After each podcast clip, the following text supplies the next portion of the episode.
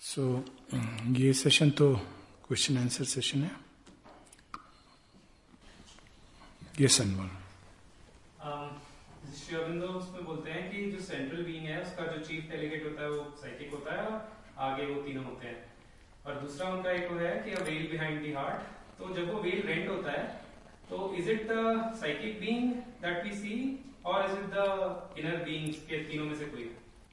When the veil is rent, it is the psychic being. When you have the clear feeling that it is the veil which is rent, I mean. It rent is a word which is being used. Yes. It may be rent or you know you have gone to another. जैसे आप एक zone से दूसरे zone में जाते हो It is that kind of a feeling that you have suddenly entered into a very different territory altogether, different terrain. So in that sense, you are passing on from one one room to another, you can say, but a very different kind of a room. So we can use the word veil is rent because it doesn't allow us to go. Normally, it doesn't allow us to go. Is it a slow process or it's just a. The renting is a sudden, the always the illumination and the experience is a sudden process. But there is a big preparation behind it where nothing happens. It's like breaking the chick out of an egg. The last bit is sudden and it can occur very unexpectedly and most uh, when probably one is not trying anything. It's like something you are doing, suddenly No, mostly it happens when you are not doing anything. It is the result of the efforts which have gone in in the past. But what that moment of apocalypse will be is very difficult to uh, explain. It, it can come in the most unexpected ways, like, you know, you may be walking on a road thinking की मेरे को movie देखनी है अभी जा करके। At least that was one of the ways I had my first contact walking on the road because there was a movie New Delhi Times and I was thinking of going to watch it and just one moment was there of a passing if you want to put it like that a glimpse की भगवान है, मिलता क्यों नहीं है? Just passing you know it's not something very deep aspiration और something you are, you know, sitting and meditating, nothing. And there was a very profound experience. So it can come, un, it, it is unexpected. But that little peck probably is there. You know, that sudden thought or aspiration or anguish, you may say, it's like a peck that the hen puts on the egg. And the chick comes out. So maybe there is some kind of a doing, but more than doing, it's a, it's not a process that, okay, I'll sit and try and find out my psychic being. It's not that. It's a doing which also comes as a spontaneous thing, which there is a peck, which is suddenly you feel inspired. And that peck, as I understand, peck of the hand is to support the process of emergence. It's more like, like you know, Sri Aurobindo says, uh, Guru, it's like a, you know, to give a concession to a general rule of nature. That's all. What does the Guru do? When the disciple is ready, the Guru does this only. You know, it's like a hen and the veil is rent. Now, this is how nature has arranged it, but it can happen in all ways. It can happen from inside, it can happen, I mean, hundred ways. The inspiration may come without a conscious preparation? No, I'm not talking of inspiration. I think I am talking about the psychic being's experience or one of those profound spiritual experiences which can leave a stamp on our lives. Inspiration also, like what my experience is, it's an act of grace. And there are two ways it happens. One is that the mind's lid, or veil behind the heart, you were saying. The other is the lid, lid above the mind. So they, uh, there he says something very interesting. The lid becomes thin. Uh, this is a real experience that first the lid will become thinner, and things from above will pass into your consciousness. And naturally, since they are being filtered, they would have certain degree of distortion, etc. And at that point, you don't know that there is a distortion taking place because you know you are receiving a filtered light. Then a time comes when you actually have the experience of the lid breaking. This can be a very shaking experience and it can come in many ways. We shouldn't talk about experiences, so this will be the last probably thing we are talking about experiences. But it, uh, it, it, it breaks and then then the pouring is um, instantaneous. It can be all the time. You don't have to do anything. You don't have to concentrate. You don't have to make any special preparation, etc. And you also know that where the inspiration is getting mixed because of what distorting element, all this is simultaneously revealed. Say, for instance, that a poem has descended, or a talk has descended, whatever. Now, you know simultaneously, that's why it's a very interesting vision or experience, that in this inspiration, this got mixed. You also know this got mixed because of what element? So it's very amazing, this kind of a thing. And what is that consciousness which simultaneously shows you all this? There is no effort in it. There is no effort to try to find out. So the correction comes by the inspiration from above. This is what should be in the rites.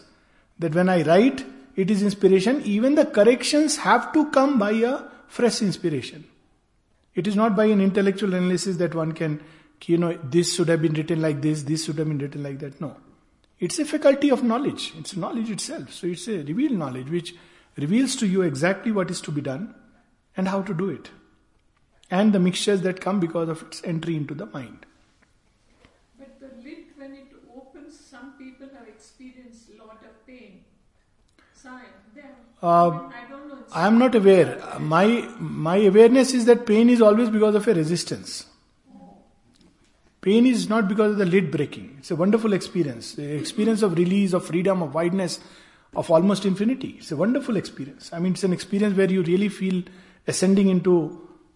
You can imagine that suddenly sitting here, you suddenly enter into the vastness of space with stars around you. Now, this is a wonderful experience because this is such a wonderful release feeling of freedom, but sometimes a feeling of disconnectedness with everything else. And you can withdraw into it and enter into some kind of a trance. But headache, which or pain, which at least um, uh, what I have seen or noticed also, always indicates that there is a resistance to the incoming Shakti. It's because of a resistance. So one has to see either one has to relax, either probably one is putting too much strain of an egoistic nature, or something, some thought or some movement is obstructing the free flow of the Shakti. This is explained mainly in most of the traditional yogas. Yeah, yeah. They probably use the yeah. word pain. But I don't know whether they talk about this kind of a, you know, ascent or drilling. The, the experiences of traditional yoga do not necessarily happen because the consciousness escapes beyond the lid. It can happen. Normally, it is the mind which enters into various poises because of contact with the higher consciousness, and this contact is indirect. So, the mind experiences a kind of quietude, stillness, the mind experiences a kind of vastness, which is very different from actually going out of the mind into that terra firma. They are two different things. It's like showing something projected on a screen. Now, it's we can say that you know I had a nice Himalaya darshan on the film. But it's quite another to breathe that air. This is a different thing altogether. So many times these experiences are uh, reflected into the mind. Now it has its own beauty. You know, when you watch a nice film with snow-packed uh, capped peaks, it's something amazing. You know, it, it can really enthrall us. But this is one thing, it's not comparable to the actual. That, of course. Not only the nature of dream, one begins to see many inner things because of that, and naturally, the subconscious dreams will also change the you, the higher dreams will change the you. You begin to become aware of what's going on inside, basically, that.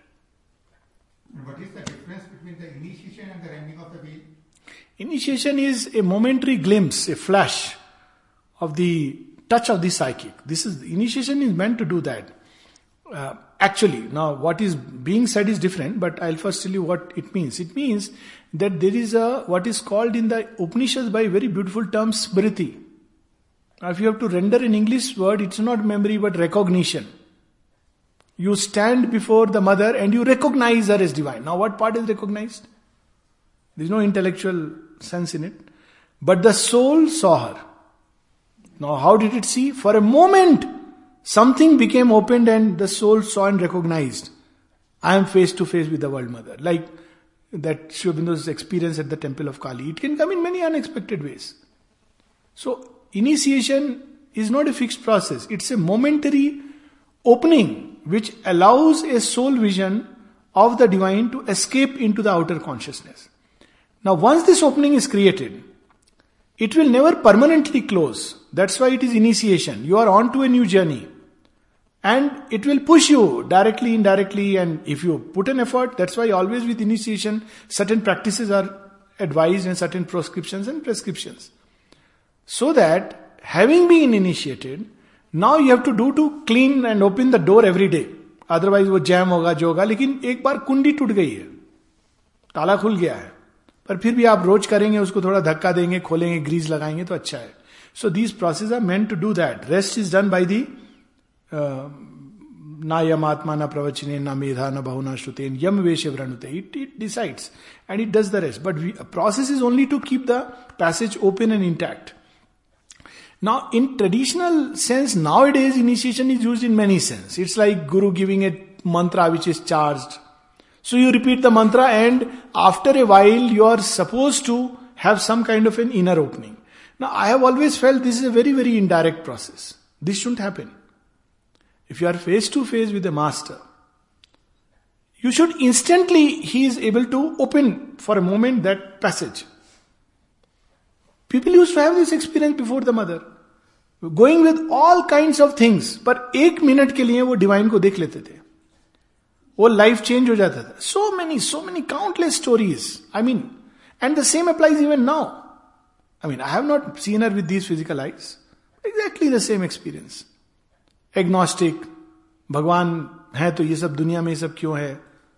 हज़ार तरह के question वो माँ के सामने खड़ा हुआ चित्र के सामने वो गलती गलती means what led to her and suddenly I bowed down and something else happen now any medium can be use by the divine to initiate it can be a book a phrase statement कहते हैं ना a casual passing phrase can change your life it can be meeting someone chance meeting It can be, you know, some kind of a standing before uh, an image or a picture. It can be hearing a piece of music. We don't know. Divine picks up the moment and he uses the method. It can be a moment of anguish. So uh, he has thousand ways. So these fixed initiation processes where people give a mantra and you're supposed to chant it. This is, uh, you know, um, I mean, very, very reducing divine to a fixed formula. And personally, I'm very wary of it. Now they give collective initiation. I know, that's what. So, I really have not understood what it means because this is more becoming like, you know, there's, uh, I mean, I don't, don't, yes, like a dhanda, yes, commercialization. Mother says somewhere that when you have very good experiences, if, if you want that kind of an experience again, you should create that kind of. an- No, what she says is the same experience will never repeat itself in the same way to start with. But she says that when obviously that experience cannot remain all the time. She says so when you are in a state of distress or you are in a you know doubt, gloom, it's good to remember that experience. But one thing I must caution again and again and hundred times, Shobinda has cautioned, yoga is not about experiences. It's not seeking experiences. It's not about feeling. Experiences can completely lead us far away. Because one may even feel, oh, I am having great experiences. It may mean nothing. I don't uh, think uh, the Mahabharata mentions that Arjuna had a very transcendent experience. Oh, except in the Gita, suddenly divine reveals to him that great form. Before that and after that, he was a very normal human being with all his frailties and all his possibilities. But what was extraordinary was that Shishyasteham Sadhimam. I think that is the great experience towards which we should seek I like Complete surrender. experience also of the mother. Okay. Sorry, when he's been getting when it's just bubbling now. Hmm. Went up to the mother और के सीढ़ी चढ़ रहे हैं exactly the feeling एक चींटी चढ़ रही है सीढ़ी एक एक स्टेप करके ऊपर चढ़े went to the mother face to face bowed Joe Shruti bowed looked into her eyes and पीछे मेरी फ्रेंड थी उसको देखा खूब उसका खिला हुआ नीचे आई मुझे तो कुछ हुआ नहीं anguish, that's what at this part. मैंने कहा फेस टू फेस किसी ने बोला हमने देखा तो इतनी इतनी बड़ी माँ की आँखें ही आँखें थी। हमने भी माँ की आँखों में देखा। हमें तो कुछ नहीं नीचे बैठ के मेडिटेशन हॉल में बैठी हूँ बैठी हूँ बैठी हूँ बैठी हूँ। कि कुछ भी नहीं हुआ। सारे समझाए सब बड़े बड़े हुए कि जिनको फ़िज़िकल और उसमें वाइटल में होता है that is not the real experience at that time I now I can put it in मैंने कहा मुझे तो कुछ हुआ ही नहीं। एब्सोल्युटली कुछ नहीं हुआ। इतना एस्पिरेशन करके आए थे। तो बैठे तो फिर किसी ने किसी से पूछा पूछा what was happening? I did not know. Yes. The very fact you were crying with anguish. वो वो anguish भी नहीं थी. I mean it was suddenly के and at that time I didn't realize that there'll be ever a chance again to come up to the mother. Hmm. कि एक chance मिला माँ ने दिया ग्रांट किया और उसमें सबको क्या क्या होता है क्या क्या होता है मुझे तो कुछ भी नहीं That also interfered. That's why is that go with it like open state. That's what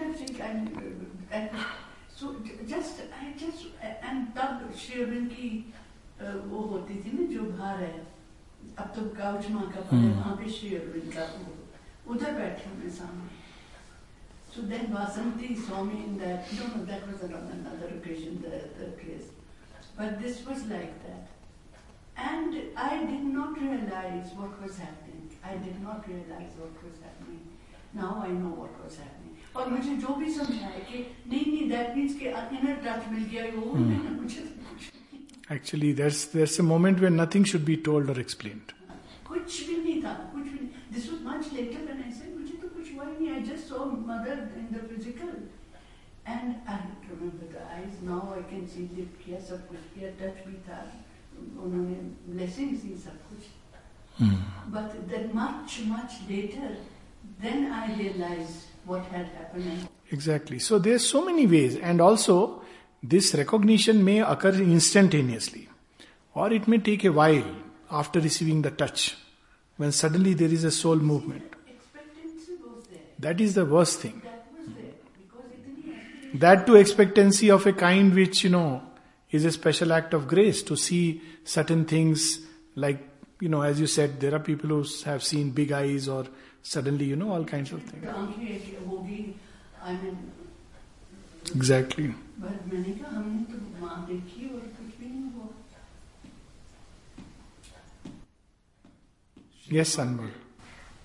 प्रतीक चिन्ह की हम आपसे व्याख्या सुनना चाहिए हाँ सिंबल है to start with it is a power it is a yantra following the tradition of the great tantra it's a great power माँ का शेरविंद का जो सिंबल है it is a power which is like symbol is meant to represent the force और the truth so it represents the truth of the Mother but in a diagrammatic form so it's a power which is has its own effect और basically तो माँ ने उसको बताया ही है centre में Aditi the divine consciousness the Mother और चार जो मेन उनकी पावर्स हैं महेश्वरी, महालक्ष्मी, महा- महाकाली, महालक्ष्मी, महासरस्वती। और जो बारह बाहर हैं they are the twelve powers और एस्पेक्ट्स और qualities needed for the new creation तो इस सिंबल को हमको अपने अंदर रिप्रोड्यूस अगर करना है, क्योंकि अरविंद कहते हैं a symbol is a meaningless ticket unless the thing it symbolises is reproduced within the consciousness तो इट इज़ ए रिमाइंडर कि we have to reproduce this within the consciousness reproduce within the consciousness means हमारे केंद्र में अदिति हो। चार जो महाशक्तियाँ हैं उस, उसकी बात श्री अरविंद मदर में कहते हैं। Only when all the four goddesses can move you freely and their action is harmonise yes then only the supramental action can start और जो बारह हैं वो तो उनके नाम चेंज होते रहते हैं। बट वो एक प्रैक्टिकल चीज़ हो सकती है कि हम अ, हर एक महीने एक डायमेंशन को ले लें और वो सेंटर्स में भी की जा सकती है कि हर एक महीने एक एस्पेक्ट को ले लें। गुडनेस या इक्वालिटी या progress just giving an example और उस पर मेडिटेट करें उस पर हम रहने की चेष्टा करें। सेंटर्स में उस पर लोग आ करके बात करें they can you know pick that up search और रिफ्लेक्ट और whatever way and people come and share on a particular day कि the whole whatever they have found and whatever their experience has been with regard to let say goodness और progress और equality और peace तो धीरे धीरे ये qualities हमारे अंदर बाहरी नेचर में आनी चाहिए। तब हम पूरा रियल माँ का सिंबल हमारे अंदर रिप्रोड्यूस होता है। वरना तो एक बाहर है। It it is a power but you know it to activate it we have to do this bit of exercise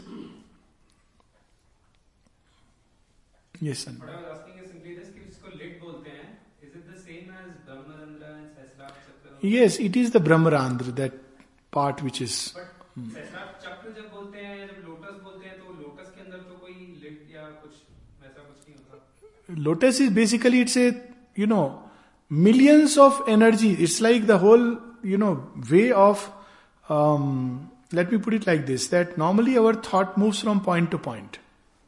Okay, so this is one experience of the normal, ordinary mind. Now imagine a situation where many, many possibilities are simultaneously seen. Uh, that's why it is a, you know, thousand petal lotus. It's, I don't know, some people may be seeing it in an occult vision, I am not aware. But essentially, the mode of functioning of the mind changes. I don't know. These things I always find very, very. Sense. Ah, possible. I don't know. Honestly, I don't know.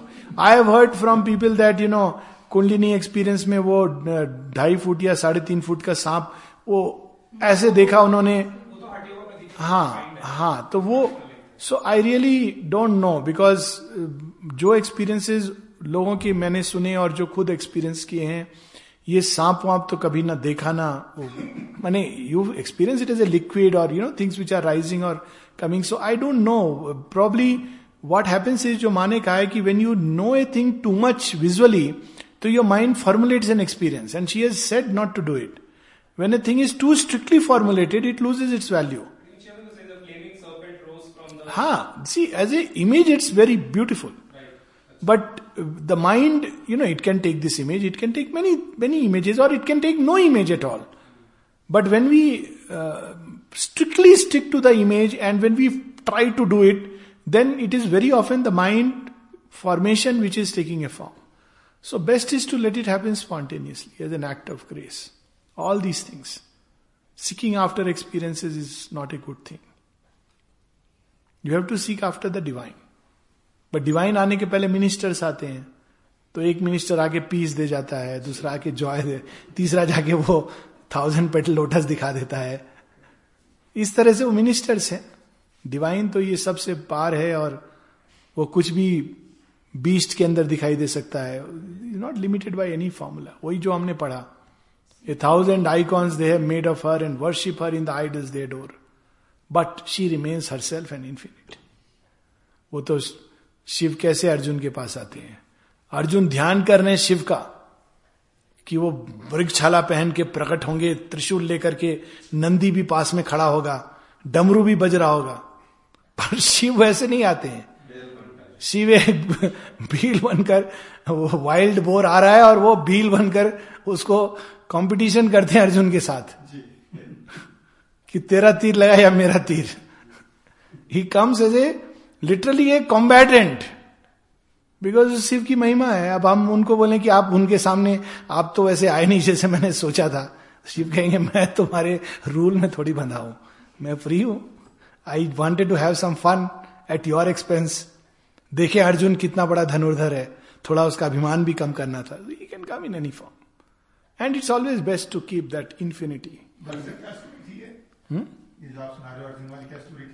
अरे वो अस्त्र पशुपत अस्त्र वाली है ना वो शिव शिव की आराधना कर रहे थे। अच्छा। क्योंकि कृष्ण जी ने कह रखा था कि तुम ऐसे बड़ा तीस मार का समझ रहे हो अपने आप को तुमको मालूम नहीं है उधर भीष्म द्रोणाचार्य कर्ण बैठे हुए हैं दिव्यास्त्र प्राप्त करो। तो उसी चक्कर में वो पहले इंद्र लोग अपने पिता के पास जाते हैं एज द स्टोरी को देन वो शिव की आराधना करते हैं पशुपति अस्त्र के लिए। And that is the time when Shiva okay he is pleased with his tapasya but वो देखना चाहते हैं डिसाइपल को, कितना वो तैयार है is he capable ready for this तो वाइल्ड बोर के रूप में I am forgetting was it one of the rakshasa something वो अटैक करता है। तो Arjun he is an alert warrior तो वो even from his trance meditation immediately comes out and sees a wild boar very near within split second he takes the arrow and aims and shoots but within the next moment he realises कि उस तरफ़ एक भील खड़ा है उसने भी shoot किया और दोनों एरो एक साथ लगे तो अर्जुन कहता है एरो मैंने मारा है तो ये तो मेरा है शिकार। और वो भील कहता है कि नहीं ये शिकार मेरा है। बट एक्चुअली वो भील नहीं है वो शिव हैं जो जो टेस्ट करने के लिए आए हैं। तो कहते निर्णय हो जाए let's fight now they fight now who can fight Shiva Now the basic story was that before granting Pashupati Astra, Shiva was not interested in revealing and एक उनको बूंद दे दिया। पशुपति अस्त्र देने के पहले उनको देखना है कि यह अधिकारी है कि नहीं।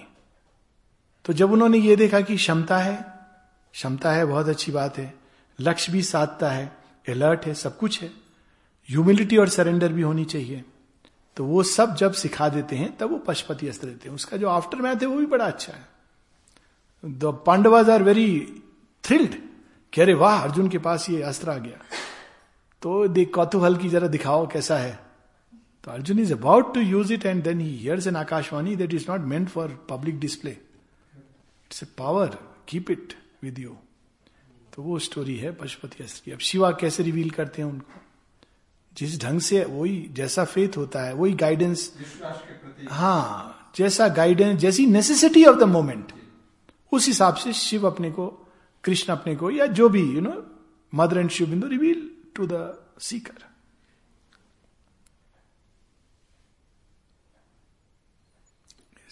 yes जैसे दो चीज़ें बोलते हैं इन अ मूवमेंट के लिए कि either you can just you know plunge within ऐसे करके या फिर तो समटाइम्स व्हाट हैपेंस इज़ कि you feel that the veil is rent and you are going within okay but then slowly slowly start feeling कि जो well है वो डेंसिफाई हो रहा है but at the same time after some time you feel कि वो psychic भी पूरी तरह से फ्लड कर दिया आउटर व्हील बाहरी चेतना दैट्स ब्यूटीफुल तो हुआ क्या एग्जैक्टली आई मीन वो वेल जो है हाँ। आप, आपको ये भी वेल एक बार एक बार खुल जाती है। देखो दो चीज़ें हैं। जब तक वेल टूटी नहीं है और उससे transparent like a transparent material light छन के आ रही है। तो वो तो एक चीज़ है। पर एक बार वो खुल जाती है ना तो बंद नहीं होती वो खुली रहती है। उसमें से लाइट आएगी, जाएगी, और किस समय आपको अंदर ड्रॉ कर लेगी। इनफैक्ट एक बार वेल टूट जाती है तो ज़्यादातर क्या होता है कि मेडिटेशन स्पॉन्टेनियस होते हैं। क्योंकि वो अंदर से खींचता है, वो कोई मोमेंट का गुलाम नहीं होता कि आप इस समय मेडिटेशन आपको अचानक meditation can seize upon you because you know that is sitting inside and pulling so generally after the veil is rent the meditation become spontaneous many of these experiences become spontaneous पर well नहीं टूटी है, इसका ये लक्षण होता है कि one has to make an effort to go inside and one comes in contact with something जो एक साइकिक फोर्सेस को एक प्रकार से छन करके बाहर आती हैं। बाहर भी नहीं इनर बींग के अंदर उसका एक एक्सपीरियंस होता है। पर अगर बाहरी चेतना तक कोई चीज़ आ रही है तो definitely the well is rent it happen otherwise अगर बाहर छन के आ रही है और I mean I am not saying all the time या yes that's a different matter that's because things like personal attachment preferences intellectual conception they are the well well is nothing else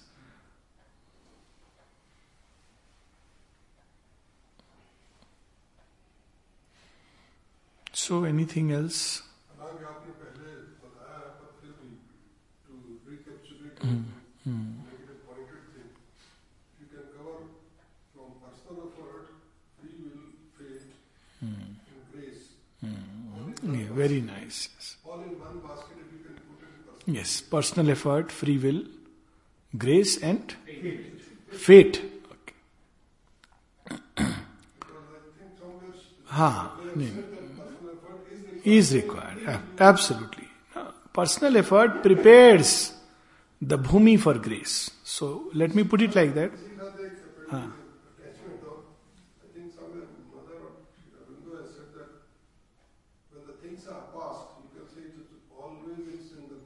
Yes. Future, mm. yes, so the total vision is that it is always the grace that acts. But personal effort is required to support the action of the grace. Now, grace acts through mysterious ways. It can pick up the thread of personal effort.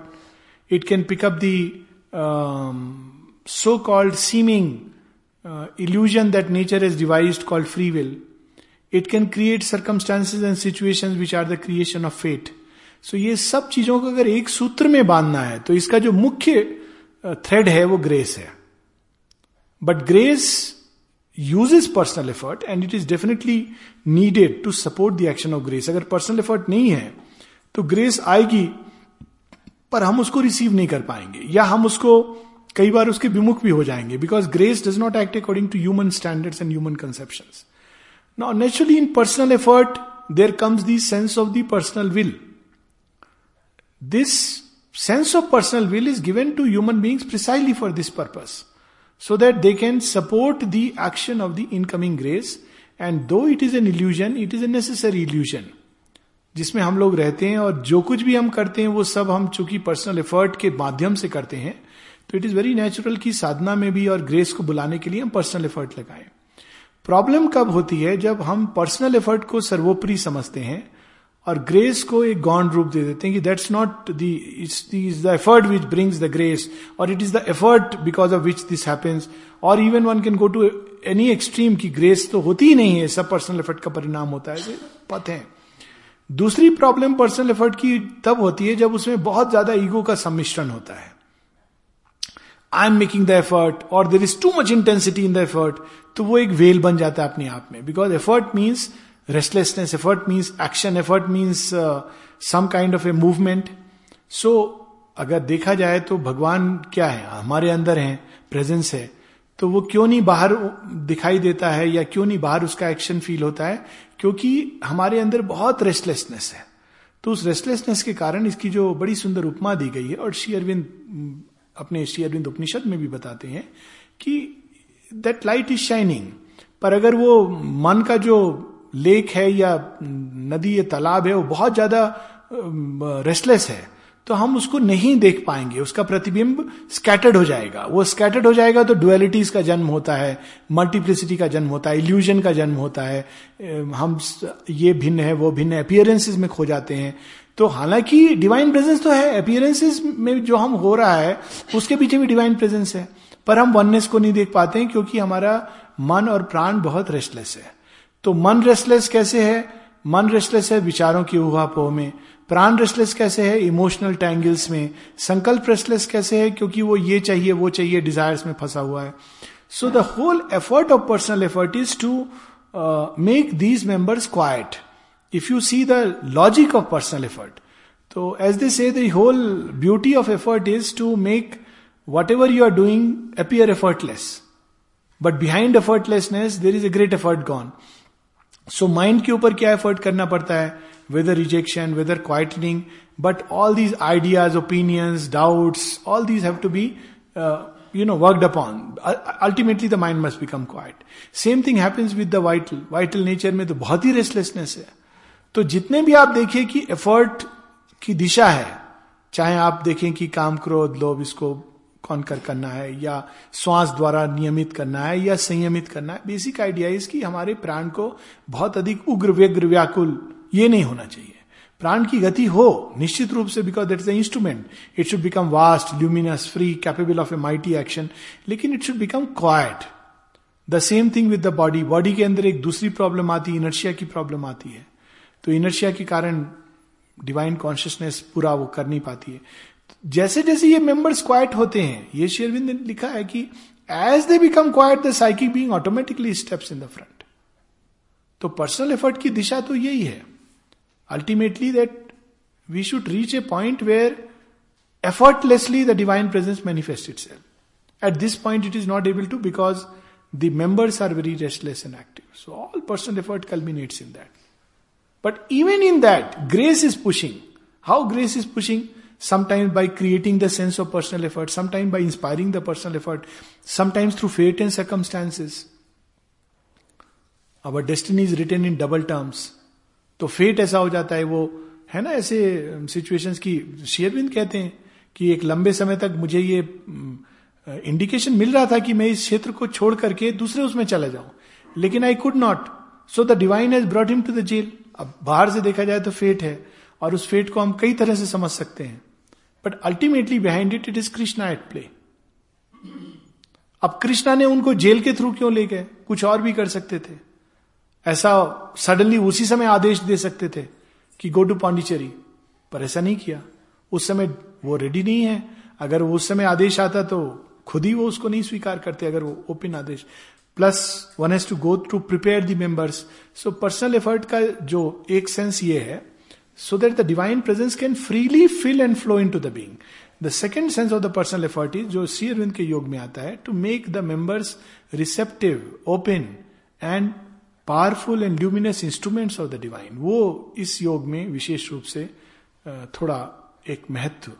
क्योंकि केवल अगर ज्ञान योग या जैसे एक हाथ टली उस तरह का अगर योग करना है तो फिर basically personal effort stops when everything is become quiet पर इस योग में एक दूसरा डायमेंशन भी है पर्सनल एफर्ट का to make the member supple माँ कहती हैं कि it is like the anvil the everyday life circumstance are the anvil through which each of our members must pass and be tested and retested to see whether they are ready or not तो बाहर से हम कहते हैं fate है पर देखा जाए तो वो तो टेस्ट हो रहा है हमारा, परीक्षा हो रही है। उसमें भी माने लिखा है थ्री तीन तरह के एग्जामिनर्स हैं जो परीक्षा लेते हैं। The gods the hostile forces and the forces of nature तो दे क्रिएट फेट अब फेट बड़ी इंटरेस्टिंग चीज़ है। फेट एक द्वार है। I look at fate like a door now I use the expression door of fate तो fate एक दरवाज़ा आपके सामने ले आता है। वो दरवाजे पे क्या पेंटेड है, वो इंपॉर्टेंट नहीं है। दरवाजे पे कोई भयावे चित्र पेंटेड है। हो सकता है दरवाजे बड़ा सुंदर चित्र painted that's not important the point is कि वो फेट के डोर से वेन वन पासेज तो you enter into another world in another dimension पर हम लोग दरवाजे से इतना भयभीत हो जाते हैं कि हम फेट के डोर से एंटर करना नहीं जानते. हम हिचकिचाते हैं, हम घबराते हैं. Fate is comes to us to make choices choice is the key और ये ऐसा मैजिक डोर है कि जिसमें आप डिपेंडिंग ऑन आपने क्या चाबी लगाई है, वो द्वार खुल के आपको उस डायमेंशन में ले जाएगा। तो फेट और कुछ नहीं है, भगवान की ग्रेस की ही एक रचना है। और वो हमारे सामने आती है so that we become conscious of the choices that we are making based on the choice this और दैट डेस्टिनी विल ओपन और वो चॉइस हाँ deep inside it is the psychic being which chooses ये भी शेयरविंद कहते हैं कि it is the soul that chooses पर चूँकि हम कॉन्शियस नहीं होते हैं साइकिक बींग के, अगर कॉन्शियस है तो कोई प्रॉब्लम नहीं है। कॉन्शियस है तो one may take upon oneself an adverse fate Socrates inner demon की बात सुने बिना करते नहीं थे कुछ। तो क्रिटोस ने सारा तैयार कर दिया, उनके शिष्य ने जेल से भागने का पूरा उपक्रम बना लिया है। सबको ब्राइब कर दिया है। रातों रात आकर कहता है कि, master I have bribed everyone आप चलो. So Socrates refers to his demon he no तो कहता है, मैंने तो सबको ब्राइब कर दिया है. सब तैयार हैं. रात का समय है. आप चलो. हेमलॉक आने के पहले. He manage to enter into the jail he was a very influential disciple Socrates कहते हैं, पर मैं क्या करूँ? मेरा इनर जो, वो डीमोन कहते थे but let say his inner soul वो स्वीकार नहीं कर रहा है. Now you see soul has accepted in adverse fate तो बाहर से देख करके हमें नहीं पता चलता। अच्छा ये लेकिन चूँकि हम कॉन्शियस नहीं होते सोल के he was conscious so he simply said no he could have said yes अगर कोई कॉन्शियस है तो फिर वो यस या no and he goes through it but अगर कोई कॉन्शियस नहीं है तो वो सोल की चॉइस माइंड और हार्ट में और विल में पर्सनल विल के रूप में आएगी. But actually it is just a reflection in nature of the play of forces now take the same example कि soul says no now mind के अंदर उसका एक एक्सप्लेनेशन आ रहा है. सोल के प्रति व्यक्ति कॉन्शियस नहीं है. माइंड कह रहा है, लेकिन ऐसा करना तो गलत होगा. मैंने तो एक नियम बनाया हुआ है कि मैं ब्राइब से नहीं जाऊँगा. अगर भगवान सीख चे तोड़ दे और सारे ये जेलर मर जाए तो मैं जाऊँगा, मैं इसको भगवान की कृपा मानूँगा। You know mind can play that kind of a game and there may be other play of forces also in which the whole thing can get mixed and muddled जिसमें हमारी personal will becomes one of the elements so called personal will emotions के level पे अगर काम करे तो emotions के level पे गाइडेंस आ रही है कि गो लेटस से लेकिन इमोशन वो डायरेक्ट परसीव नहीं कर रहा है तो इमोशन के लेवल पे हाँ ठीक है, मुझे चले जाना चाहिए, आखिर मेरे बच्चे मेरे इंतज़ार कर रहे होंगे। Now you know it looks as if it is a personal will even nature is pushing one in that direction but what is happened the soul has made a choice it can work both ways so always behind it is the soul which chooses to pass through a certain door but the mind gives one explanation the heart gives another the will individual will things it is it that chooses and in all this there is a very complex play of forces of nature लेकिन पीछे से soul ही स्वीकृति देती है। ये एक अकाट्य सत्य है।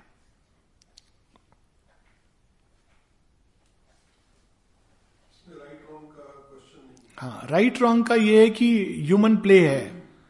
तो अगर हम विश्वास करते हैं राइट रॉन्ग में तो उसके अनुसार the play will mould itself but divine के सेंस में तो राइट रॉन्ग नहीं काम करता है। तभी तो शिखंडी को कहते हैं, मार तू अब। भीष पितामा को। Right wrong is necessary at one stage having set that one must say कि राइट रॉन्ग की नेसेसिटी एक स्टेज पर है ह्यूमन इवोल्यूशन के।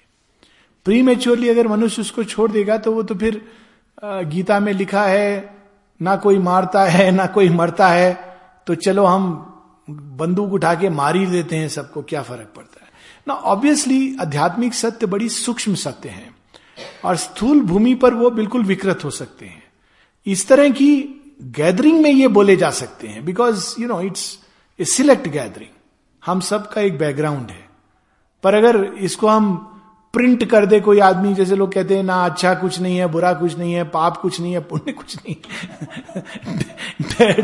डेविल का काम बहुत आसान हो जाएगा। बोले, वाह, क्या बात है। कृष्ण ने कहा है, नीचे लिख दे signed Shri Krishna beyond the Vedas अब इसके आगे क्या अथॉरिटी चाहिए? कुछ भी करने। तो नेचर ये डिवाइस अच्छा नेचर भी बहुत चालाक है। आपने पढ़ भी लिया ये। तो प्रकृति आपको उस तरह से समझाएगी, जैसे वो खेल खेल रही है। तो this is another part of the play कि फ्री विल का जहाँ तक वो बात है राइट रॉन्ग वो उस तरह से, वो जस्टिफाई करवा देगी। तो human consciousness is very small compare to the vast movement of nature वो कहानी है ना कि सब इकट्ठे हुए गोवर्धन पर्वत के पास। इकट्ठे हुए किस लिए? कि डिस्कशन करते हैं सेमिनार हुआ।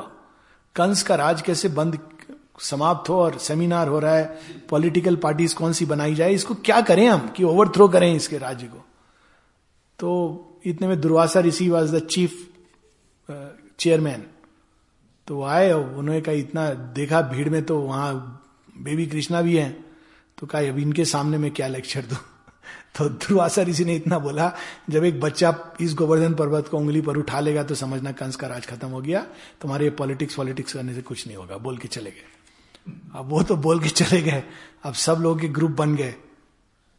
तो बोलने के पहले एक इनर एक्सचेंज होता है दोनों के बीच। दुर्वासा ऋषि कहते हैं कृष्णा से, oh there you are Kansa का राज्य का अंत निकट है, बता दू मैं सबको। कृष्णा से, जो बोलना है बोलो, बुद्धि सबकी मेरी पकड़ में है। समझेंगे वो जो मैं समझाऊँगा। तो वही होता है कि वो एक ग्रुप बोलता है कि दुर्वासा ऋषि का मतलब था, कंस का राज कभी खत्म नहीं होगा।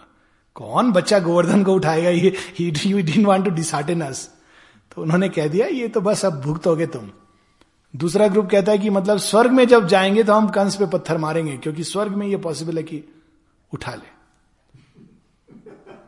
और तीसरा ग्रुप होता है वो कहता है कि चलो मम्मी, कल से हमारा स्कूल जाना बंद एक्सरसाइज करेंगे। क्यों? वो बोला था ना एक बच्चा, मैं ही वो बच्चा हो सकता हूँ।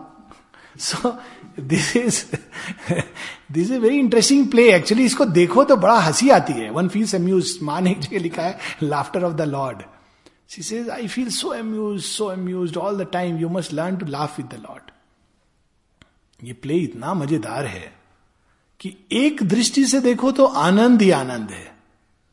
वो व्यक्ति सोच रहा है मैं कर रहा हूँ, वो सोच रहा है कि मैं करवा रहा हूँ, तीसरा सोच रहा है मैं रिज़ल्ट क्रिएट कर रहा हूँ, वो ठीक है। पर एक दृष्टि से there is a delight in that play पर दूसरी दृष्टि से, हर समय ये दृष्टि नहीं रहती है। आदमी इस प्ले में जब फंस जाता है तो फिर दूसरी प्रॉब्लम शुरू होती है। कि हाय, मेरे साथ क्या हो रहा है? मैंने ये क्यों किया? मेरे को बुद्धि क्यों नहीं आई? मैंने मूर्ख जैसा काम क्यों किया? लेकिन वो मूर्खता भी भगवान करवा रहा है। अल्टीमेट ट्रुथ तो यही है। भगवान कहता है, चलो, तुमको थोड़ा मज़ा लेते हैं तुम्हारे साथ। दिखाते हैं मूर्खता क्या होती है। और कई बार पता नहीं मूर्खता क्या होती है और विजडम क्या होती है। एक साधु बैठा हुआ मंदिर में रोज माला जप रहा है। और दूसरा व्यक्ति जीवन के संघर्ष में रोज परेशान हो रहा है भाग रहा है छटपटा रहा है हर तरह की प्रॉब्लम्स आ रही हैं सॉल्व करने के। कौन जाने कि दोनों में से मूर्ख कौन है? साधु कहेगा वो मूर्ख है। पर भगवान के विजन में we don't know maybe both are fools so ये तो बहुत इंटरेस्टिंग प्ले है।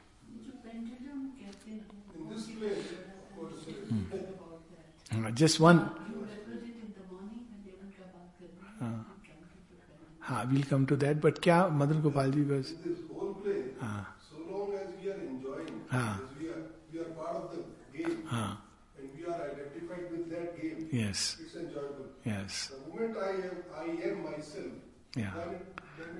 हाँ। As long as I forget myself and I am part of the play और आई कैन बी ए दृष्टा ऑफ़ द प्ले तब तक तो वो एंजॉयबल है। बट जैसे ही मैं बीच में अब मैनचेस्टर यूनाइटेड और लिवरपूल का मैच देखने में तो मज़ा आता है। मैं खेलूं और वो कोहनी लगे बाहर से देखने तो अरे फाउल है ये रेड कार्ड येलो कार्ड बड़ा मज़ा आ रहा है, जोश हो रहा है। उतर के एक लंगड़ी टांग लगी और गिरा, चोट लगी, ओ भगवान।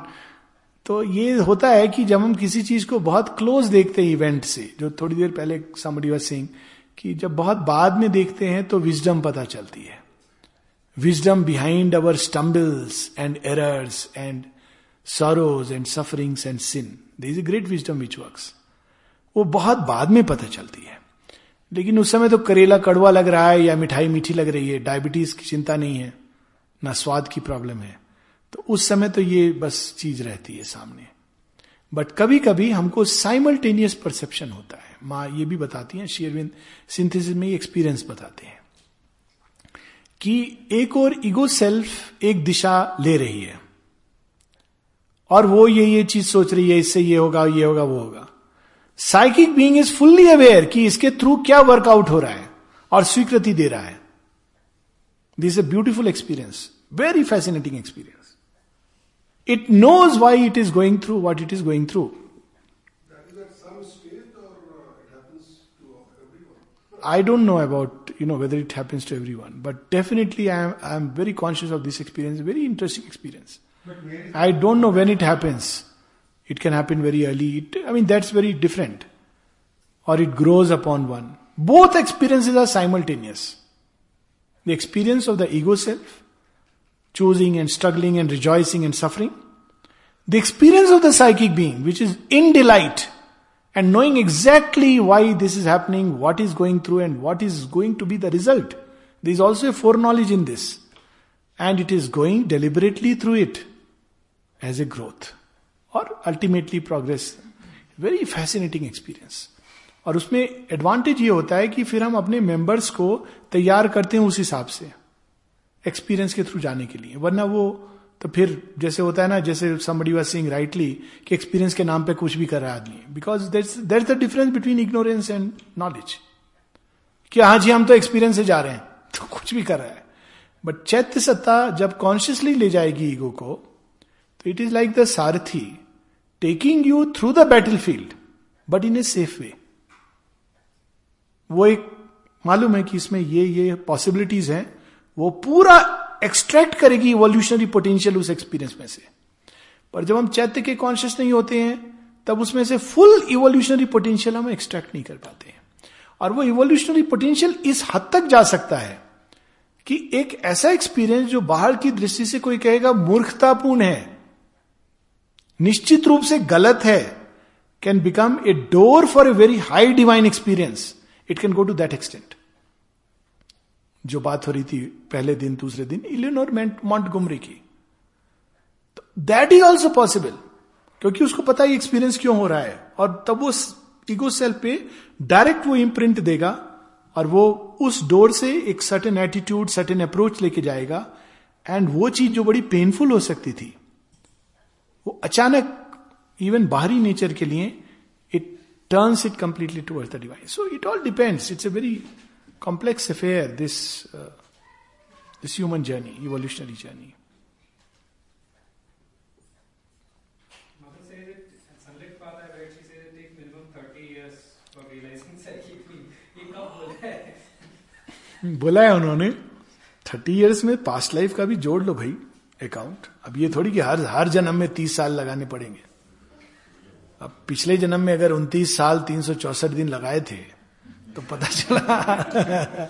इस जन्म में दो तीन दिन में ही साइकिक रियलाइज़ अब ये तो हमें नहीं पता ना। It's quite possible that it may just occur at one moment there are instances like that वो तो कहानी भी है, बड़ी इंटरेस्टिंग कहानी है कि एक तांत्रिक दस साल से देवी को प्रसन्न करने के लिए रिचुअल्स कर रहा था। तो वो लास्ट रिचुअल होना था मूनलिट नाइट पे एक पर्टिकुलर मुहूर्त था। अब एक आदमी गाँव का रोज देखता था, ये कर क्या रहा है? क्या करता है रात को जाके? बड़ा कौतूहल क्यूरियस तो देखता है, ये बैठकर ये मंत्र कर रहा है, वो मंत्र कर रहा है, उसको समझ नहीं कि क्या हो रहा है। पर उसको बड़ा इंटरेस्ट आता था देखने में। तो एक दिन वो जो होना था, जो फाइनल मुहूर्त था, उसके थोड़ा समय पहले अचानक वो बैठ के मंत्र कर रहा था, एक सिंह आ गया, जंगल में पीरान में, दहाड़ने लगा। अब ये ही वॉज़ कॉट एक डिलेमा की अब थोड़े मुहूर्त में काली की सिद्धि होनी है, दूसरा सिद्धि के पहले मेरी साक्षात काली आ गई, दूसरा रूप धर के आ गई तो मैं मर जाऊँगा। तो फिर स्प्लिट सेकेंड ही ऑब्वियसली मेट इज़ चॉइस की दस साल तो मैं फिर तपस्या कर लूँगा। ये मुहूर्त फिर आ जाएगा, लेकिन अभी तो जान बचाओ।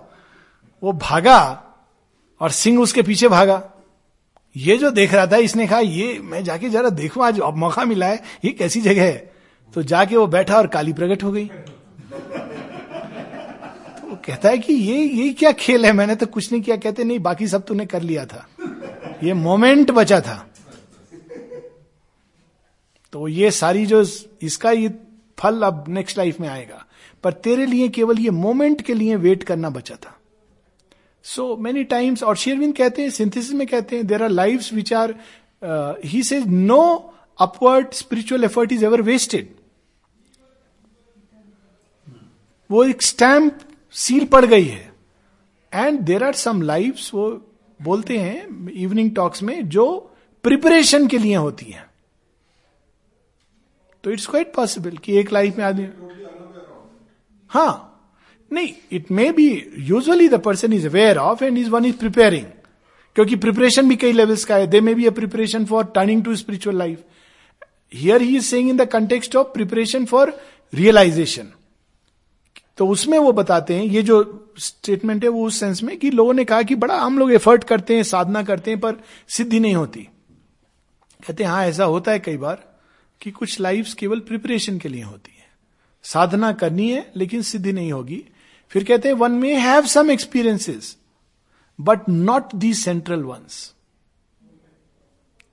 पर इसी चीज़ को हम जनरल भी अप्लाई अप्लाई कर सकते हैं कि कुछ जीवन आध्यात्मिक जीवन की ओर मुड़ने के लिए तैयारी होती है। I mean at all levels Savitri की लाइन से long dim preparation is man's life tracked out by on matter soil by life and mind long dim preparation we can may maybe, if there are no questions, we can close with that. Yes, Rishi. One question regarding dreams.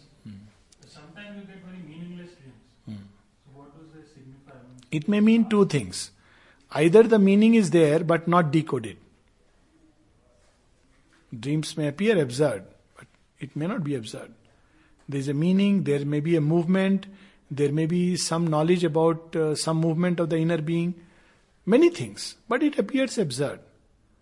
Or else the dream itself, prima facie, is meaningless because it is emerging from the subconscious where all things have gone pell mell.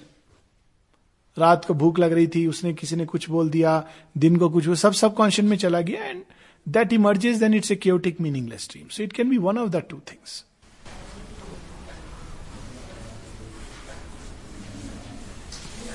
I to ask again, आपने सुबह बताया भी था पहले भी बताया that uh, the possibility if you go down you've got the possibility of the highest and if you go up to so adventure of consciousness में पहले जब मैंने pendulum का I, I don't know in which context uh, हाँ but basically it is a movement of equilibrium so balance out करने के लिए ये दोनों साथ साथ चलते हैं आप बिना डार्कनेस को टैकल किए हुए और ऊपर नहीं उठ सकते because it's like a load तो एक पॉइंट पर जाकर के you have to come down and come back and finish some unfinished business ठीक वैसे जैसे कोई व्यक्ति सोचता है मैं रिटायर हो गया फ्री हो गया, अब मैं भगवान की सेवा में जा रहा हूँ. But he has not seen that अभी बेटा सेटल नहीं हुआ, अभी वाइफ का और भी मन था कि थोड़ा हम मकान भी एक अच्छा हो जाए। उसको लगा मैं रिटायर्ड हो गया, मैंने जो कुछ किया था, करना था, कर दिया। अब बाकी ये लोग संभालेंगे, वो चला गया। तो अनफिनिश्ड बिज़नेस कुछ रह गया। वो गया, योग आश्रम में बड़े आराम से बैठा हुआ है। सडनली एक मोबाइल कॉल आती है। कि आप नैनीताल में क्या कर रहे हो? मैं यहाँ तो सत्संग अटेंड कर रहा हूँ। सत्संग छोड़ो। मुन्ने का एक इंटरव्यू कॉल आया है। आपने आना है। तो क्या हुआ? We had to go back why we had to go back because some unfinished business is left so we can look at it like that तो क्या हुआ? पेंडुलम इस दिशा से उधर स्विंग कर गया। आपने अनफिनिश्ड बिज़नेस सेटल किया। नेक्स्ट टाइम और प्रिपेयर होके आए, कहा, अभी मैं मोबाइल को स्विच ऑफ़ रखूँगा। ये गलती नहीं करूँगा और वो सब आपने सेटल कर दिया। अब घर वालों ने ढूंढ ढांड के किसी पड़ोसी के मोबाइल पे कॉल कर ही दिया। So it's a way of saying कि we swing between these two poles sadhana swings, क्योंकि तभी हमारा वो बैलेंस परफेक्ट, इक्विलिब्रियम आता है जो इस योग यात्रा के लिए चाहिए। नहीं तो क्या होगा कि साधना इतनी वन साइडेड हो जाएगी कि हम जिस काम के लिए मैटर में आए वो होगा ही नहीं। We will just disembody our selves and plunge into the consciousness and leave the work undone for which our souls have come तो अनडन वर्क कौन सा है? अनफिनिश बिज़नेस माइंड लाइफ और बॉडी का। तो सोल की हर एक एसेंशन के साथ एक ग्रेटर पावर और ग्रेटर नॉलेज और ग्रेटर डिलाइट आता है। तो उस एसेंशन के साथ साथ उस मेजर में माइंड लाइफ वाइटल फ़िज़िकल की जो डिफिकल्टीज है, वो अब सामने आती कहती आप मुझे सॉल्व करो। डॉक्टर साहब, आप तो पहले एमबीबीएस थे, अब सुना आप एमडी की डिग्री लेके आ गए हैं। मेरी प्रॉब्लम सॉल्व करो। तो आपने सॉल्व की, फिर थोड़े दिन बाद आपने डीएम किया, फिर वैसे मरी जाने शुरू हो गए। तो अब सोचो, आप जितनी डिग्रियाँ होंगी, उतने कठिन मरी जाएँगे। तो ये तो हमने खुद अपने ऊपर लिया हुआ है। The greater the ascension the greater the difficulties of nature that will come present themselves before us to be tackled ऐसे लोग हैं जो कई बार उनको समझ नहीं आता कि, अरे ये आदमी इसके अंदर ये डिफिकल्टीज ये तो हमारे नेचर में तो कोई प्रॉब्लम नहीं है। दैट मीन्स कि आपके नेचर ने अभी बहुत कुछ प्रकाश देखा नहीं है। सिंपली मीन्स दैट आपको पता भी नहीं कि क्या डिफिकल्टीज है अंदर में। Many people are not even aware of the difficulties of nature क्योंकि वो नहीं दी जाती हैं। शुरू में आदमी क्या सोचता है? मैं तो बड़ा अच्छा हूँ, बाकी सब खराब है। क्योंकि उसने देखा ही नहीं है प्रकाश। तो वो सब कुछ बाहर देखता है और किसी के अंदर कोई डिफिकल्टी डिफेक्ट देख के तो अरे, कहते हैं, पर ये देखो देखो जी। लेकिन जब आदमी अपने अंदर टैकल करता है तो वो देखता है कि जिस मेजर में एसेंशन होता है, उस मेजर में डिफिकल्टी आती है। To put it little more humorously Menaka and Urvashi doesn't come to any person but to a Vishwamitra and Pururavas so you to take it like that It's very. everybody is not given to fight Ravana and Kansa, but Rama, Lakshmana and Krishna. बाकी सबको क्या छोटे मोटे वो दैत्य भी नहीं वो छोटे मोटे डेमंस आ गए बंदर आपस में लड़ रहे रावण से लड़ने के लिए कौन जो तैयार है चलने के कृष्ण के साथ चलो राम के साथ चलो so that is how one has to see it And these two examples are perfect examples of how the difficulties measure and match the inner strength and development of an individual. और पुराणों में आता है इंद्र का सिंहासन डोल रहा है तो कहते हैं भैया ये तो मानी पर इंद्र को सपोर्ट तो चाहिए ना नेचर के अंदर तो नेचर के अंदर कोई स्पॉट ढूंढता है इंद्र फिर कहता है इस स्पॉट को मैं हिट करूँगा why to make sure we are more ready for the divine advent and there is a completeness in the movement अधूरी यात्रा नहीं हो that's why one has to carry everything together एक बार बहुत सुंदर किसी किसी साधक क्या किसी छुट नारायण जी ने बड़ी one of his intuitive moments बड़ी सुंदर बात बोली। इस ए फैक्ट बट उन्होंने अपने अंदाज में बोली दैट्स वाई एम सिंग उन्होंने कहा कि भैया, किसी ने कुछ उनसे पूछा था, मैं वो संयोग वश उनके घर में बैठा भैया, सी अरविंद के योग में तो साधु, असाधु सबको साथ लेके चलना होता है। साधु, असाधु सबको साथ लेके चलना होता है। This is whole nature total nature has to evolve इतना काफ़ी नहीं है कि हमारी सोल इल्यूमिंड हो जाए या प्रकृति का एक हिस्सा इल्यूमिंड है, बाकी सब। तो दृष्टि जाएगी उधर। साधना कई बार रुक जाएगी, बरसों रुक जाएगी। You have to go through it आप उससे एस्केप करना चाह रहे हो? यू कैनॉट एस्केप आपके एस्केप रूट बंद कर देगा डिवाइन आप याद करना चाह रहे हो? डिवाइन याद नहीं आ रहा आपको. और आपको लग रहा है ऐसा क्यों हो रहा है मेरे साथ?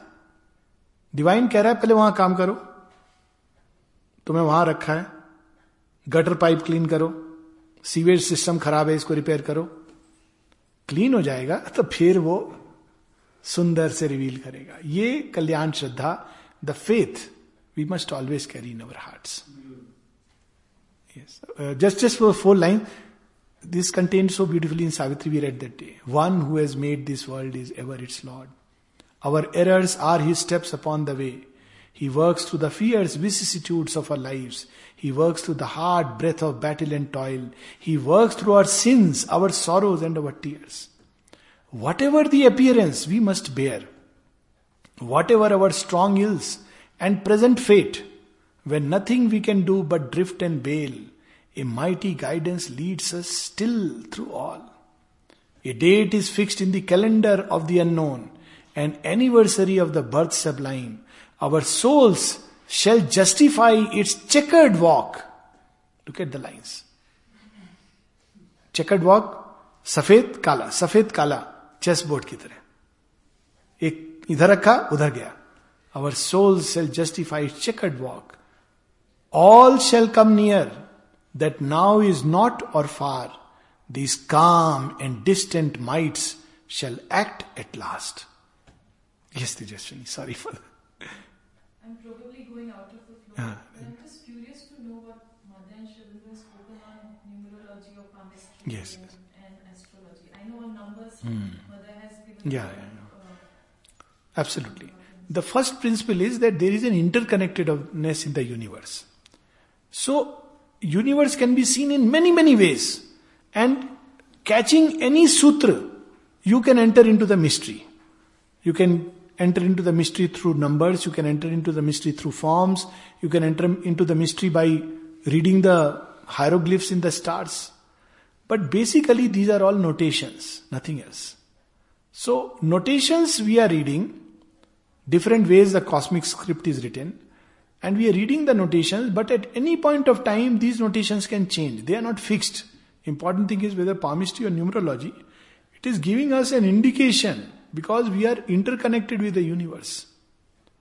पर वो एक इंडिकेशन है there is something within us which is the ruler of all this and which is connected to the ever free infinite So everything can change through a magic and miracle. That's line in Savitri. There is a freedom that walks with every phase of fate. What a powerful line. There is a meaning in each curve and line. Both things come together. Look at these two lines go as a couplet. There is a meaning in each curve and line. So, you know, numerology and everything. There is a, freedom that walks with every phase of fate. The meaning heavy, it is indicating something, but there is a freedom to change everything All say miracle here and can by miracle change. So there is also a truth. So these things indicate, definitely they indicate. but who changes it? Your Soul can change, not our surface will. Surface will will be used as an agent to fulfill it. It will think. Surface will तो ऐसा है कि it will think that I am doing this so that this good may happen but he will may come out of it शुभिंद says that it's one of the you know, most bitterest experience for the humanly compassionate to see how evil comes out of good, out of compassion. It is equally true that good comes out of evil. So, outward mind thinks of good and evil and acts according to that perception.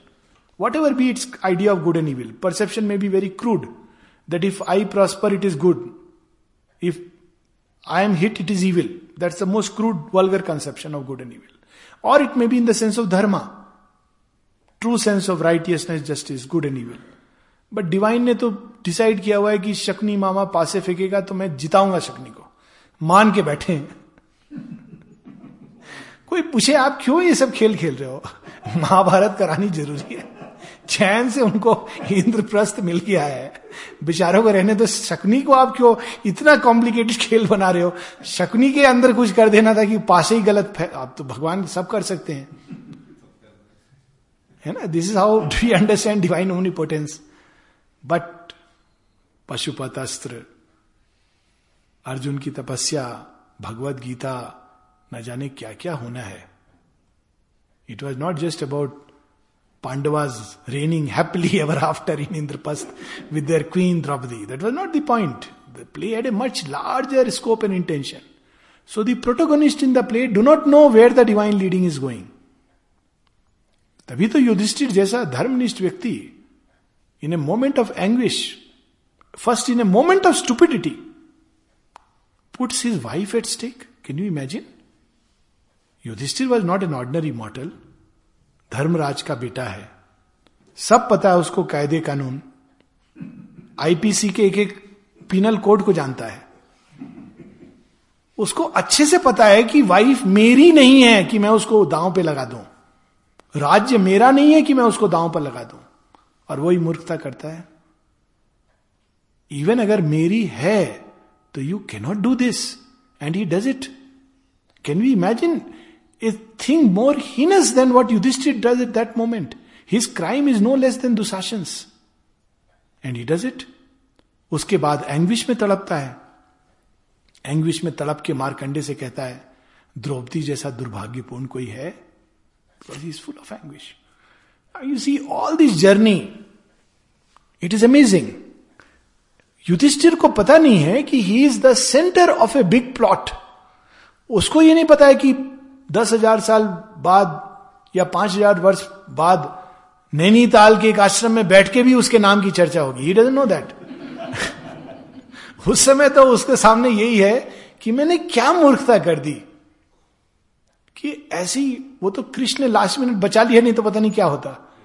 Yudhishthir cannot imagine how much anguish you would have carried in his heart but divine had a greater intention तो इसीलिए ये बहुत कठिन है ये खेल को समझना शेरविंद कहते हैं, जब तक ईगो की पट्टी है, आप इस खेल को समझ ही नहीं सकते। वो उतरनी है। अब वो उतरने के बहुत से साधन है। कभी कभी भगवान ज़बरदस्ती उतार देते हैं। आप न्यूट खड़े होते हो। आपको ईगो का जितना आवरण था सब उतार दिया। आप कह रहे हो, भगवान, कुछ तो ढकने को दे दो। नहीं। मैं तो तुमको ऐसे ही खड़ा करूँगा। तब आप क्या करोगे? आप यही गाओगे ना कि तुम उमरी, लाखो लाज Hari. What is that song is is anyone remember the lines हाँ वो तो लाइन है, उसके आगे का किसी को लाइन मालूम है? तुम जानत सब कर दी कछु ना करी beautiful somebody should sing it sometime तुम मोरी राखो लाज Hari. Madan Gopal ji you know this song not If you recollect, it will be very tired. Huh. Leading Air Force was divine guidance or personal? Both, uh, well, divine guidance because it came in a very strange way. See, uh, it's, I'm sharing it because it's very funny. and that's how the divine guidance works. it just gives a hint. Since I turned towards Mother and Shirdindo, I realized that I have made two fatal mistakes in my life, crucial mistakes. One, I got married. And second, joined Air Force. Air Force छोड़ेगा नहीं और marriage तो आपको मालूम है कि वो भी नहीं छूटेगा तो दोनों मैंने तो गलतियाँ कर दी भगवान ये आपने क्या किया मेरे साथ तो I really wept I felt very bad that why you had to reveal yourself to me you know with in six months of marriage Sri Aurobindo came full flooded in my life full flooded उसके पहले experiences होते थे, पर मुझे खुद नहीं मालूम था कि क्या हो रहा है। वो जिस मेनी एक्सपीरियंस आए हैं दूसरा एयरफोर्स ज्वाइन करने के डेढ़ साल बाद मैंने मैरिज की थी तो अब आप सोचो कि दोनों चीज़ें एक, दो जेल में मैं पड़ा हूँ। माने उस समय jail very nice person I am not saying that but from the sadhana point of view it is definitely a difficulty तो मैंने साधना पॉइंट ऑफ़ व्यू से तो सोच ही नहीं था। When you are marrying you are not thinking of sadhana and yoga you are happy so then I realise कि हे भगवान ने आपने क्या किया? तो अब मैंने कहा, एक चीज़ को टैकल करता हूँ सर्विस इससे तो छुटकारा पा सकता हूँ। तो मैंने ट्राई किया, बड़े प्रयास किए। नौ साल सर्विस के हो गए, तब मैंने जब पहले पाँच साल में, फिर नौ साल में तो हर बार वो पहले मुझे कहते हैं तुम्हारा एसीआर तो बड़ा अच्छा है, हम नाइन आउट ऑफ़ टेन देते हैं, तुमको कैसे निकाल दें?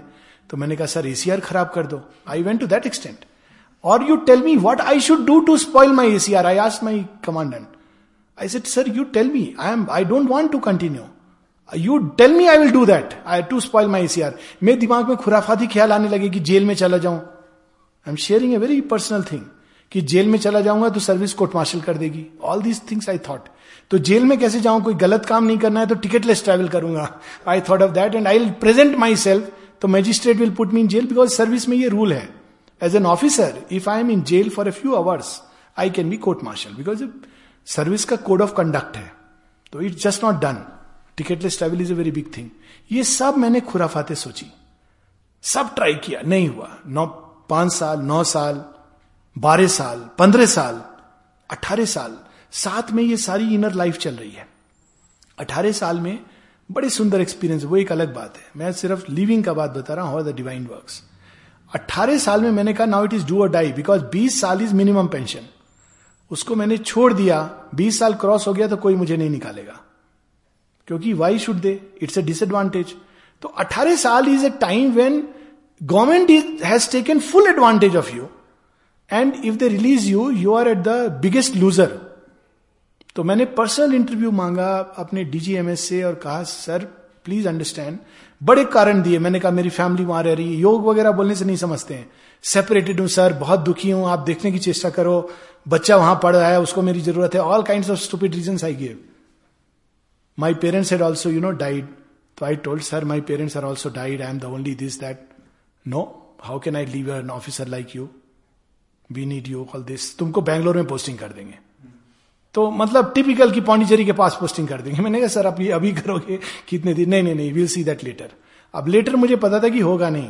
अट्ठारह साल में अगर मिस हो गया तो क्योंकि within one year you cannot even put again बीस साल क्रॉस हो गया crucial line I reconcile I said अब कुछ चांस नहीं है, इसी में साधना करते जाना है. बीस साल, तीन महीने I get a phone call अच्छा अट्ठारह साल का जब सर्विस हुई थी I tried every possible jack which included governor general Jacob which included Jaswant Singh you know all these jacks I tried and everybody assured me हाँ हो जाएगा कुछ नहीं हुआ सब एप्लीकेशन वापस आ गया बीस साल तीन महीने I get a phone call from air force headquarter so किसका फ़ोन आता है vice chief of air staff इस is Alok he, now the background was that, well, i'll not tell it on mic, but there was something which i had helped him in terms of some some some relatives sickness. And he said, i know that you want to leave. Put in your papers. मैंने कहा, sir, हो जाएगा। Ministry said just don't worry I said what reason shall I give he said you just put any reason you just say you want to leave he is the vice chief is a big ban chief के बाद है तो मैंने डाल दिया। तो मेरा commandant कहता है कुछ नहीं होगा। Why are you wasting your effort मैं सर फॉरवर्ड तो कर दो आप. आप कुछ मत करो रिकमेंड भी मत करो फॉरवर्ड कर दो। Another three months I get release now you see when I look back I understand why this happen I have certain things in my mind one of the thing is कि doctor को कभी पैसे नहीं लेने चाहिए मरीज़ से। ये मेरा व्यक्तिगत वो है। जैसे माँ कहती है कि शिक्षक को पैसे नहीं लेने चाहिए, मुझे लगता है कि डॉक्टर किसी की सफरिंग दूर करता है और वो एक अच्छा काम है। तो एक तो ये प्रॉब्लम है कि अच्छे काम करने का आप पैसे में कैसे ट्रांजेक्शन करोगे? दूसरा मेरा ये प्रॉब्लम था कि I had already experience very concretely कि सब भगवान करते हैं। तो सब भगवान करते हैं तो मैं पैसे कैसे लूँ? तो मेरे पास ऑप्शन ये था, ये सब मैंने सोचा था कि छोड़ के अगर सर्विस करनी प्राइवेट प्रैक्टिस तो क्या करूँगा? अट्ठारह साल में तो यही करना था। तो ये सब हमारे घर में बातचीत हुई तो कहा कि ऐसा करो तुम, एक सेक्रेटरी बाहर रख देना और वो तुमसे तुम्हारे बिहार पर मांग लेगा। मैंने कहा, ये तो चोरी आप दूसरे मैंने you are telling me to do the theft from another point of view तो फिर मैंने ये डिसाइड किया था कि अगर 18 साल में मुझे रिलीज़ मिल गया तो मुझे सपोर्ट तो करना था because you know whatever my son has to study all this so I thought I keep a दान लिटरली आई थॉट तो I say if you feel like putting something put it but I can't ask and I will never ask a penny from somebody who has ever been healed or helped because of the instrumentality of this nature that was a constant experience तो भगवान ने कहा यह मूर्ख आदमी इसको minimum pension दे के भेजते हैं नहीं तो ये तो खुद भी स्टार्व करेगा बाकी सबको भी स्टार्व करवाएगा. सो so, बीस साल छह महीने minimum pension I crossed there still many years I had another nineteen years to go भगवान ने निकाला और अब मेरे पास ऑप्शन नहीं था, अब तो I am I can realise की how why I can come to Nainital like this and give talks and go around I don't have to bother about a job so this is divine grace and divine guidance वो जानते थे ठीक, उस समय भी हो सकता था। अगर मेरे फादर कोई मल्टी मिलियनर होते तो हो सकता है कि पाँच साल में ही निकाल देते। तो it takes into account the world play and the world forces and the balance of things at a given point of time also you have to go through certain experiences I to go through experiences of working in the air force experience of marriage experience of this that जो connected होते हैं and these experiences make you grow maybe grow more stupid but they make you grow nevertheless. Because sometimes it's better to become a little stupid, because then you become a little more wise. Stay hungry, stay foolish. मेरा अपना उसका formula है Steve Jobs ने कहा stay hungry stay foolish so I have a formula of it stay stupid stay wise I am saying it in a very, very different sense. Those who believe that they know and they are always doing the right things are really far from wisdom. You were saying something. There is. Or was somebody lifted a hand? Ah, okay.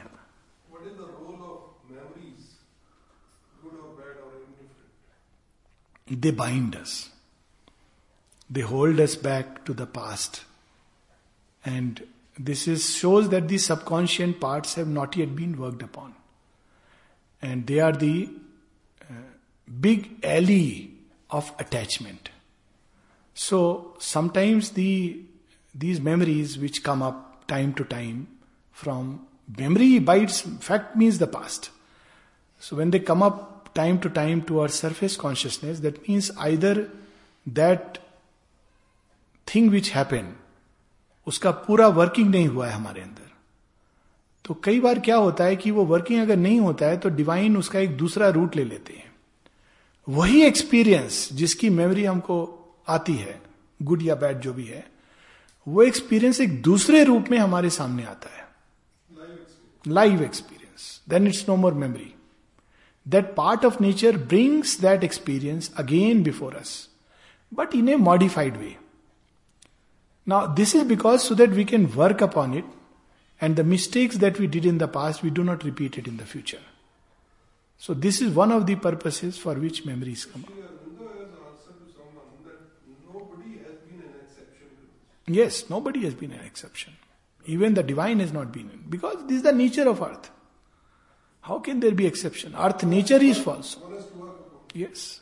Rather, divine will work, we have to, and it's a long process. So sometimes it will happen subjectively. Certain things will come up in memory, memory, sleep, dream, finally they will go away. Subjective working.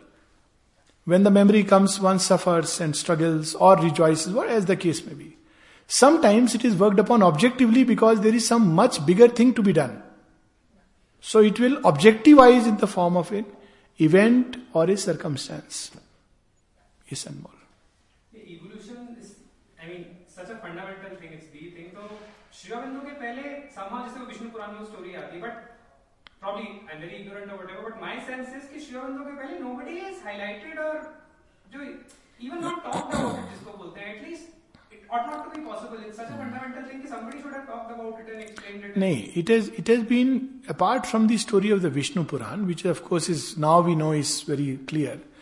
See, spiritual evolution and evolution of the soul तो है पर evolution of form and evolution of nature नहीं है evolution of nature hinted है जब ये कहा जाता है तमोगुण से रजोगुण see the word is not been use but तमोगुण से रजोगुण रजोगुण से सत्गुण सत्गुण से beyond it is a story of evolution of nature to an extent but उस फुलनेस में नहीं है उस कंप्लीटनेस में नहीं है हिंट्स डेफिनेटली है.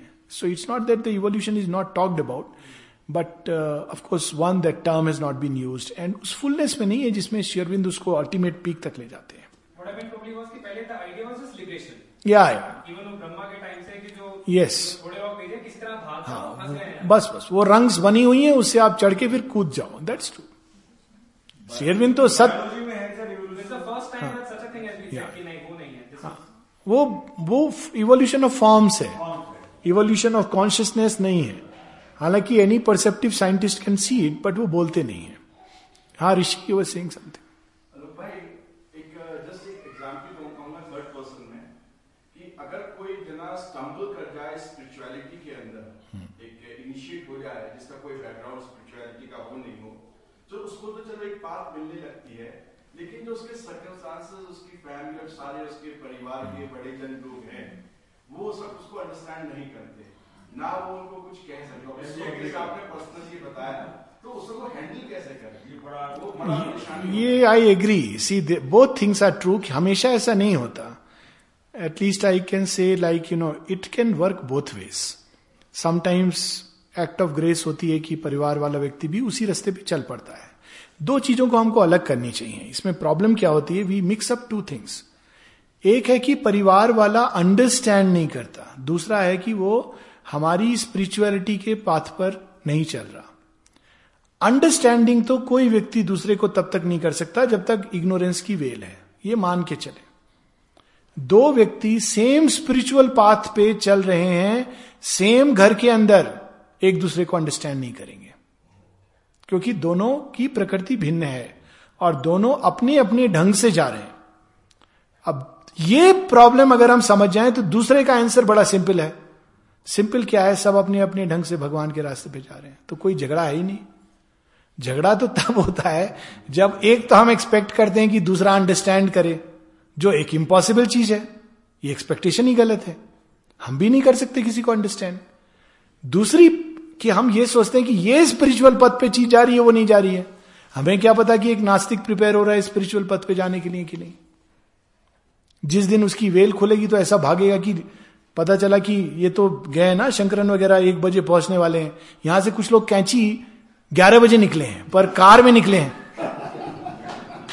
अब बोलिए कौन पहले पहुंचेगा? इक्विप्ड होके गए हैं। अच्छे से ब्रेकफास्ट करके उठ के बुद्धुओं की तरह नहीं कि हम तो एक ही परिवार के दो टाइम गए। एक ही परिवार के दो टाइम गए। अब बताइए। तो ये हम नहीं जानते कि कौन पहले ये स्पिरिचुअलिटी में एक चीज़ बड़ी इंपॉर्टेंट है to remember it is not a race it is not a race it is not a competition There is no truth in the sense of competition? No truth at all at all. At all with a T capital and a double L capital it is a great delight that the divine takes in expressing and experiencing himself in myriad ways किसी किसी के अंदर ऐसा घना छिप जाता है कि वो मज़ा आता है। छुपन छुपा अब देखो मैं एक सिंपल एग्ज़ाम्पल बताता हूँ। छुपन छुपाई का गेम तो हम सबने खेला है। You must you may have played but we have played you may not have played I don't know have you played हाँ hide and seek of course नहीं अब नहीं होता ना बहुत लोग नहीं खेलते। हाइड एंड सीक हाँ। हाँ मैं बता रहा हूँ ना देखो भगवान का तरीका। Probably got it जैसे रामायण सीरियल में देखा था उसमें वो बोलती है मतलब कौशल्या से somebody कि जो राम लक्ष्मण है इनमें स्पर्धा चल रही है सॉरी जो छोटे भाई हैं तीनों भरत लक्ष्मण है इनमें स्पर्धा चल रही है राम का वो पाने। हाँ। तो वो भी तो एक स्पर्धा है। गलत है। वही माने वो वो हाँ। आई अंडरस्टूड वो गलत है पर उसी का मैं इसको एक सिमिली के थ्रू उत्तर दे रहा हूँ कि राम का खेल राम कैसे नचाते हैं। तो अब हाइड एंड सीक का खेल हो रहा है। अब दो दो लेवल्स पर यह गेम खेला जाता है। एक बड़ा सिंपल होता है।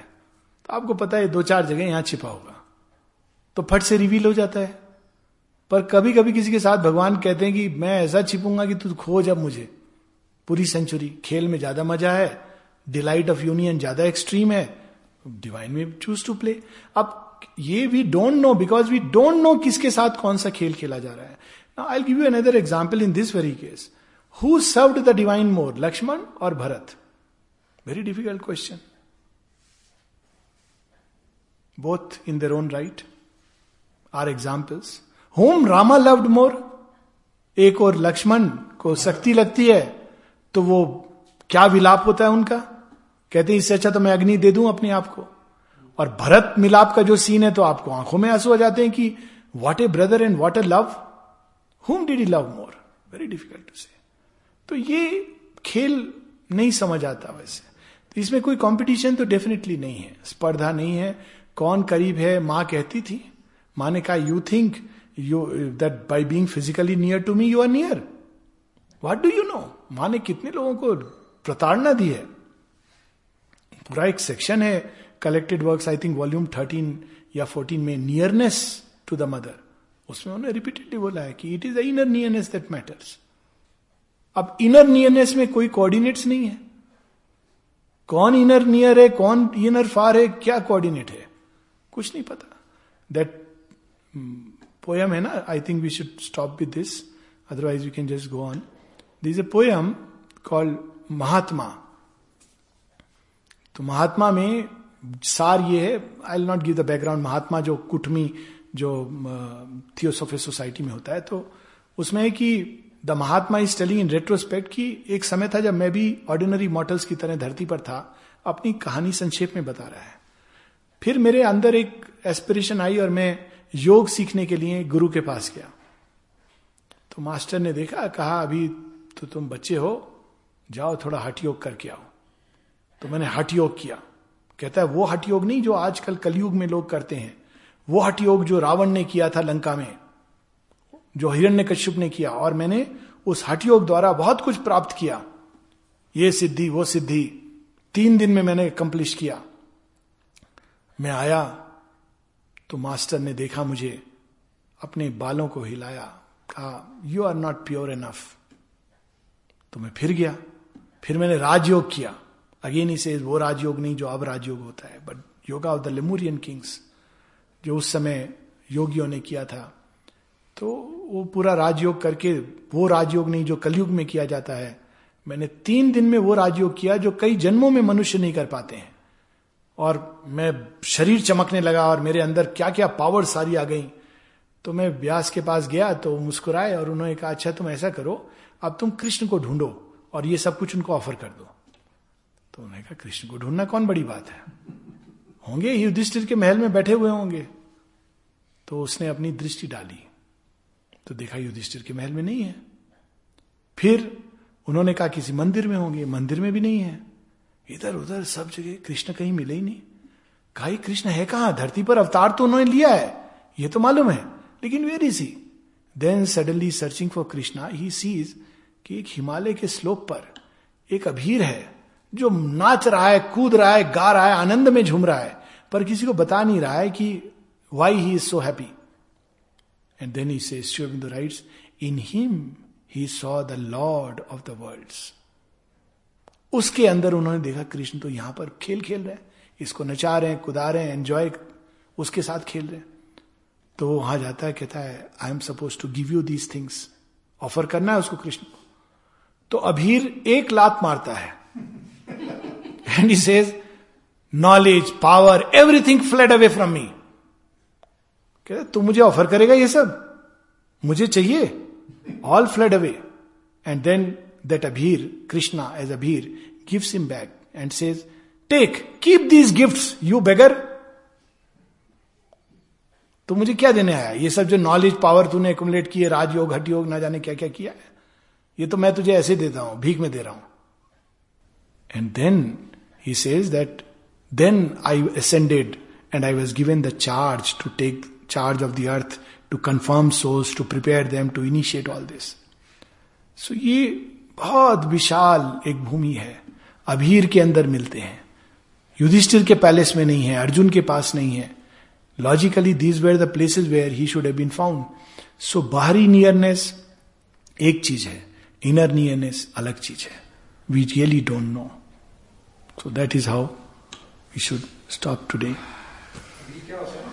Abir is one of the jatis of the, you know, tribals.